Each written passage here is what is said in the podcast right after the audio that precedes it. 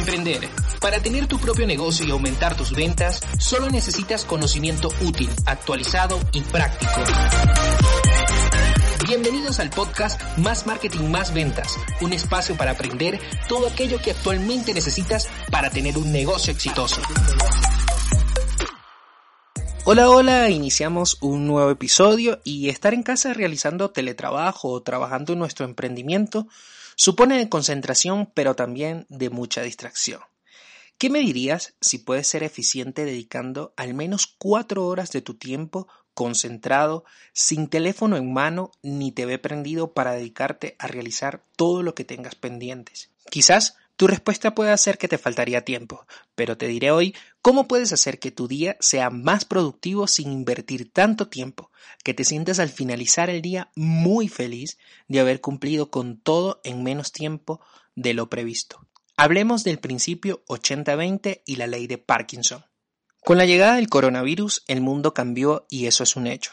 Y muy personalmente considero que era necesario que el mundo cambiara en muchos aspectos. Dejo claro que no me alegro en lo absoluto del todo y sobre todo por todas las muertes que este virus ha proporcionado en el mundo. Pero entre los cambios que pienso que eran necesarios es con respecto a la jornada laboral de ocho horas y también el uso de la tecnología en su mayor expresión, como está siendo utilizada hoy en día, la cual considero que siempre ha estado ahí disponible para todos, aunque presidentes y gerentes de empresas consideren que pagar por una jornada laboral de ocho horas, cinco días a la semana, permitirá cumplir con todas las metas económicas, principalmente para poder cancelar el salario de cada uno de sus empleados.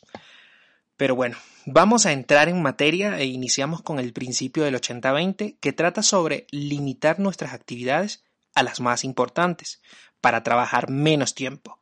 Me dirás, pero ¿cómo hacemos esto? Bueno, un ejemplo claro es lo que vivimos diariamente con nuestros proyectos personales y laborales. Vamos a imaginarnos, vamos a poner un ejemplo claro, que el día de hoy un cliente te solicita generar una campaña publicitaria y que el tiempo máximo es de por lo menos unas dos horas.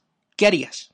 ¿Qué pasaría si tu jefe te solicita un informe del departamento del cual eres cargo y debe estar listo en el transcurso de las próximas dos horas? Estoy seguro, muy seguro, que vas a cumplir con él por tres cosas muy importantes que quiero que te las lleves en este momento A, a tu cabeza y las guardes allí. La primera es que tienes un límite de tiempo. La segunda es que tu concentración estará al máximo. Y la tercera es que te vas a deshacer de las distracciones. Dime que hiciste clip con el principio ochenta veinte. Porque ahí está, está muy claro y, y, y es de esta manera. Priorizamos la tarea más importante y la cumplimos.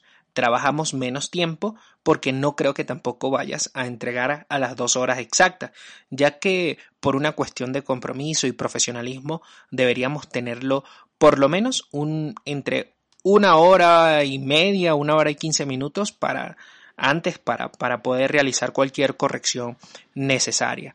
Ahora vamos con la ley de Parkinson. Esta ley se basa en acortar tu tiempo para limitarte a hacer las tareas más importantes. Como lo vimos anteriormente, sí, teníamos un límite de tiempo para cumplir nuestras tareas y lo hicimos. Pero quiero que te des cuenta, como yo, de algo claro.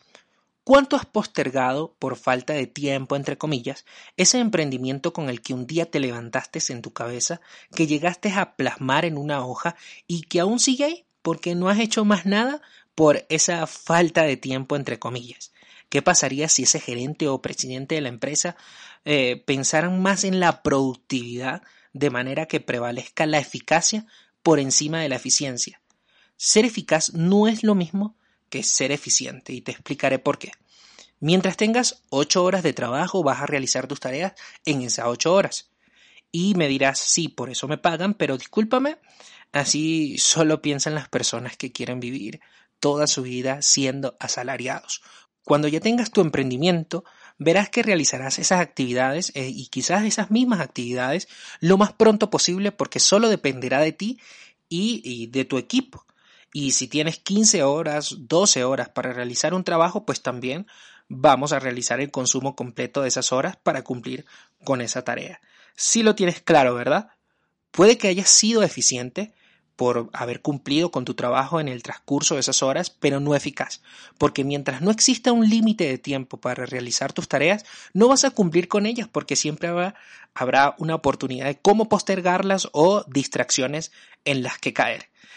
Entonces, si tenemos estos dos principios claros, eh, seguramente, y estoy seguro que te cambiarán tu manera de ver el mundo, de ver lo que hoy estás haciendo con tu tiempo, de lo que hoy has dejado de hacer. Esto fue una lección aprendida de, de mi lectura del libro de Timothy Ferris, La Semana Laboral de Cuatro Horas, la cual te recomiendo el libro para que en este tiempo puedas eh, revisarlo. De todas maneras, puedes descargarlo de internet o de cualquier plataforma eh, que consideres, y sobre todo, lo que me gustaría más es que lo pongas en práctica. Eso es lo que quiero que hoy te lleves, que hoy, hoy te comprometas contigo mismo a poner en práctica estos principios, porque de verdad considero que no debes seguir llenando eh, esas horas de trabajo sin sentido, no sigas postergando mucho menos tu proyecto y dedícale tiempo, ponlo como una prioridad. Con esto me despido. Chao, chao. Te espero en el próximo episodio con más contenido, más marketing y más ventas. Y más ventas.